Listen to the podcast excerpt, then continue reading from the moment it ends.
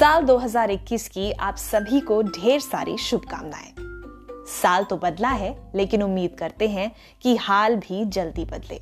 बल्कि बेहतर ही हो। कोरोना वायरस से जुड़ी खबरें, उसका नया रूप, वैक्सीन लेना है या नहीं लेना है, और दुनिया के कई हिस्सों में दोबारा लॉकडाउन। इन सभी नेगेटिव बातों के बीच आइए कुछ पॉजिटिव बातें करते हैं। वो बातें जो हमारे लिए अच्छी हो। हमारी सेहत के लिए। हमारे अपनों की सेहत के लिए। पिछले दिनों मैंने एक किताब पढ़ी eating in the age of dieting ये किताब लिखी है रुजुता दिवेकर ने। रुजुता एक जानी मानी डाइटिशियन है, कई सेलिब्रिटीज उनके क्लाइंट हैं और उनके सुझावों से खुद को फिट बनाए रखते हैं। रुजुता की ये नई किताब पढ़ते समय मुझे लगा कि इसके बारे में एक एपिसोड तो बनता है। और वैसे भी साल का पहला पॉडकास्ट अगर अच्छी सेहत बनाने के काम आए तो उससे अच्छा और क्या हो सकता है? टॉककास्ट एपिसोड 13 मेरी सेहत की डायरी रुजुता दिवेकर की किताब से। My health notes from Rujuta Diwekar latest book eating in the age of dieting मैं पहले भी रुजुता दिवेकर की किताबें पढ़ चुकी हूँ। उनको फेसबुक पर भी फॉलो करती हूँ, क्योंकि मुझे उनकी बातें बहुत अच्छी लगती हैं। वो दिल से एकदम देसी हैं। महाराष्ट्र में पली बढ़ी, देसी खाना, देसी कुकिंग और देसी भाषा को भरपूर बढ़ावा देती हैं। उनकी कुछ बातें अक्सर आपको पढ़ने को या सुनने को मिल जाएँगी। वो कहती हैं कि सेहत अच्छी रखनी है तो आगे मत बढ़िए, पीछे देखिए। यानी फ़ैशन ट्रेंड्स या मार्केट को नहीं, अपनी दादी नानी को याद करिए। उनकी रेसिपीज़ उनके गुर और किचन में उनके तौर तरीके उनके प्यार की तरह ही शुद्ध होते थे। इसीलिए बिना किसी मिलावट के शुद्ध प्यार और सेहत दोनों हमें मिलता था। जो आज गायब है, वो कहती हैं कि खाना छोड़ने से नहीं, सही खाना खाने से ही हम फिट रहते हैं। लेकिन आहार वो हो जो हमारे क्षेत्र का हो, लोकल हो, जिससे हम बने हो, यानी जो हमारा आधार हो। कोई इंपोर्टेड अनाज, फल या सब्ज़ी हमें वो फ़ायदा पहुँचा ही नहीं सकता जो महज एक गेहूँ की रोटी, गुड़ और घी पहुँचा सकते हैं। और हाँ घी से याद आया। रुजुता जी भर कर घी खाने की सलाह देती हैं। रुजुता कहती हैं what olive oil does to an Italian's heart desi ghee does to a देसी हार्ट खाना आशीर्वाद है। उसे आशीर्वाद समझकर ही ग्रहण करना चाहिए। काब्स, प्रोटीन और फैट में तोड़कर हम खाने का भी अनादर करते हैं और अपनी सेहत का भी।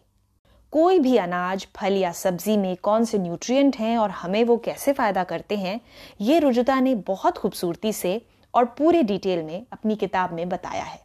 उनका लिखने का तरीका भी बहुत अच्छा है। ऐसा लगता है जैसे कोई दोस्त आपको इतमान से बैठकर समझा रहा है कि क्या खाना है और क्या नहीं खाना है। इसलिए वो एक्सपीरियंस तो आपको किताब से ही लेना चाहिए। लेकिन मैं आपसे रुजुता की वो बातें कहना चाहूँगी जो मुझे बहुत अच्छी लगी। जब आप किताब पढ़ेंगे तो रुजुता के कुछ बहुत अच्छे कोट्स भी वहाँ पढ़ने को मिलेंगे। वो कहती हैं कि, वज़न नहीं नेगेटिविटी कम करो तो बोझ उतर जाएगा। बात सही भी है।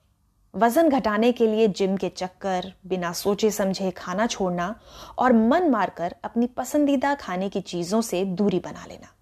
ये हर दूसरा इंसान कर रहा है। उसके बावजूद हमारे देश में हर साल ओबीज लोगों की संख्या बढ़ती जा रही है।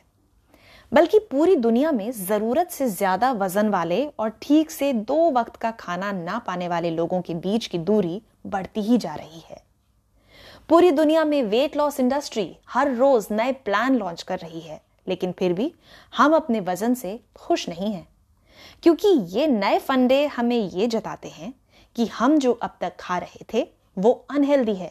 और अगर पतला होना है, किसी एक तरह की स्टाइलिश ड्रेस में समाना है तो अपनी मनपसंद खाने की चीज़ें ही नहीं, बल्कि अपनी परंपराएँ छोड़नी है। घर में बनी शुद्ध देसी घी की मिठाइयाँ, देसी नमकीन, मीठा, अचार, चटनी, पापड़, छाछ, शिकंजी पीढ़ियों से हमारे घरों का हिस्सा रहे हैं। मौसम के हिसाब से हमारे रहन सहन के अनुसार और हम भारत के जिस कोने में रहते हैं, उसकी आबो हवा के अनुसार। लेकिन इनकी जगह cupcakes pancakes stir fried veggies green tea keto diet vegan diet ने कब ले ली, पता ही नहीं चला। तिल, चूड़ा लैया की जगह, चिया सीड्स और किनोआ हम कब खाने लगे, ये भी पता नहीं चला। बस ये पता चला कि ये सब सुनने में बहुत अच्छा लगता है कि वेट लॉस के लिए हम आजकल सिर्फ़ यही खाते हैं। बल्कि पूरी ताकत और पूरे पोषण देने का काम हमारी दाल, रोटी और चावल भी वैसे ही करते हैं, बल्कि उनसे ज़्यादा ही करते हैं। तभी तो हमारे अंदर अपनी दादी नानी जैसा स्टैमिना नहीं है। अपने दादा नाना जैसे हम ठोस नहीं हैं। हमारे थकने की, बालों की सफ़ेद होने की और एजिंग की स्पीड दो जनरेशन पहले से तुलना करें तो काफ़ी तेज हो गई है।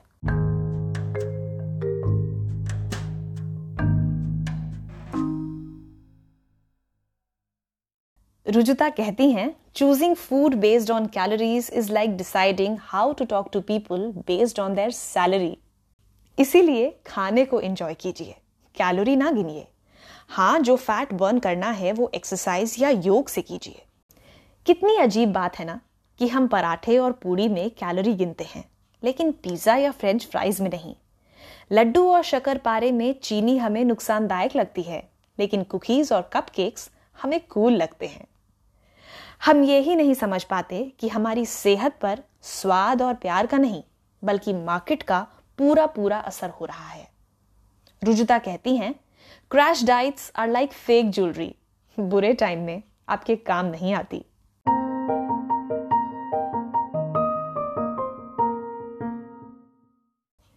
तेल को अपनी डाइट से पूरी तरह हटा देने की वजह से कम उम्र में घुटनों का, पीठ का दर्द शुरू हो जा रहा है। जबकि विटामिन डी को शरीर में अब्सॉर्ब करने के लिए जिस फैट की ज़रूरत होती है, वो तेल से ही पूरी होती है। बस एक ही तेल में बार बार तलने से बचे। रुजुता ने उन सभी चीज़ों की खासियत अपनी किताब में बताई है, जो देसी हैं और जिनमें पोषण का वो भंडार है, जिसे हम हमेशा नजरअंदाज करते आए हैं। और अब मार्केट ने उन्हें नुकसानदायक बना दिया है। यहाँ तक कि ओल्ड फ़ैशन भी। चावल, घी, चीनी, आम, केला, मूंगफली, नारियल, हल्दी। ऐसे कई सुपर फूड्स और उनके फ़ायदे पूरे साइंटिफिक तरीके से आप किताब में पढ़ सकते हैं। साथ ही त्योहारों के मौकों पर, शादी ब्याह के दौरान, या फिर व्रत और रोज़े के मौके पर भी आप किस तरह की डाइट लें, जिसके लिए आपको किसी सुपर मार्केट के चक्कर ना लगाने पड़े, ये भी रुजुता देवेकर ने बखूबी बताया है। किताब में आपको कुछ सिंपल रेसिपीज़ भी मिल सकती हैं।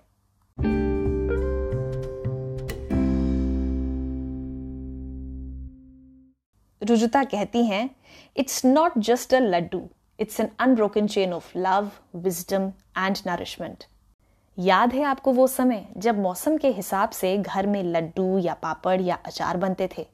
बड़े तो बड़े, बच्चे भी इस काम में हिस्सा लेते थे। लेकिन अब ऑफ़िस की भागम भाग में ये झंझट कौन करे? बहुत ज़्यादा नहीं तो छोटे स्तर पर ही वो परंपरा फिर से निभाई जा सकती है। जिसमें घर के आदमी, औरत और बच्चे सब हिस्सा लेंगे तो मज़ा आ जाएगा। काम बराबर बटे तो किसी के लिए बोझ ना हो। और अगर हम अपने प्रांत और अपनी मिट्टी की उपज खाने लगे तो किसानों पर बोझ ना हो। किताब की शुरुआत में ही रुजुता हेल्दी फ़ूड यानी स्वास्थ्यवर्धक खाने की एक लाइन में परिभाषा देती है। वो खाना जो हमारे खेतों से, जंगलों से और हमारी संस्कृति से जुड़ा हो। The one that keeps you connected with farms forest and family heritage जो उपज हमारे क्षेत्र में होती है, वो हमारे लिए सेहतमंद तो होती है। वो उस मिट्टी को भी और उपजाऊ बनाती है। साथ ही जो किसान उसे उगाता है, उसे भी आर्थिक फ़ायदा पहुंचाती है। किताब में आपको इसके कई एग्जाम्पल्स पढ़ने को मिलेंगे। हर संस्कृति से जुड़े खाने की, हमारे शास्त्रों में खाने के बारे में क्या कहा गया है और योगासन से एक बेहतर सेहत पाने के बारे में कई रोचक जानकारियाँ भी मिलेंगी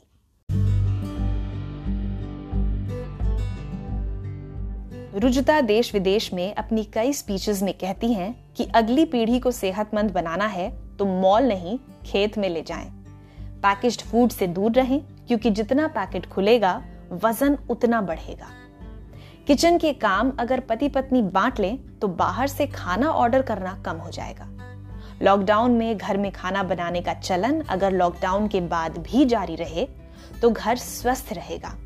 ना अपनी भाषा मरने दें और ना ही अपनी रेसिपीज़ सेहत का खजाना हमारी ही मिट्टी में है। विदेश से आए किसी अनाज या सब्ज़ी में नहीं। तो तालमेल बनाए रखिए, अपनी सेहत के साथ, अपनी प्रकृति के साथ। क्योंकि ये तालमेल बिगड़ता है तो क्या होता है? ये पिछले साल ने हमें अच्छे से दिखाया है। आशा करती हूँ कि सिर्फ़ 2021 ही नहीं, आपका हर साल सेहतमंद गुजरे। मेरा ये एपिसोड आपको कैसा लगा, मुझे ज़रूर बताएँ।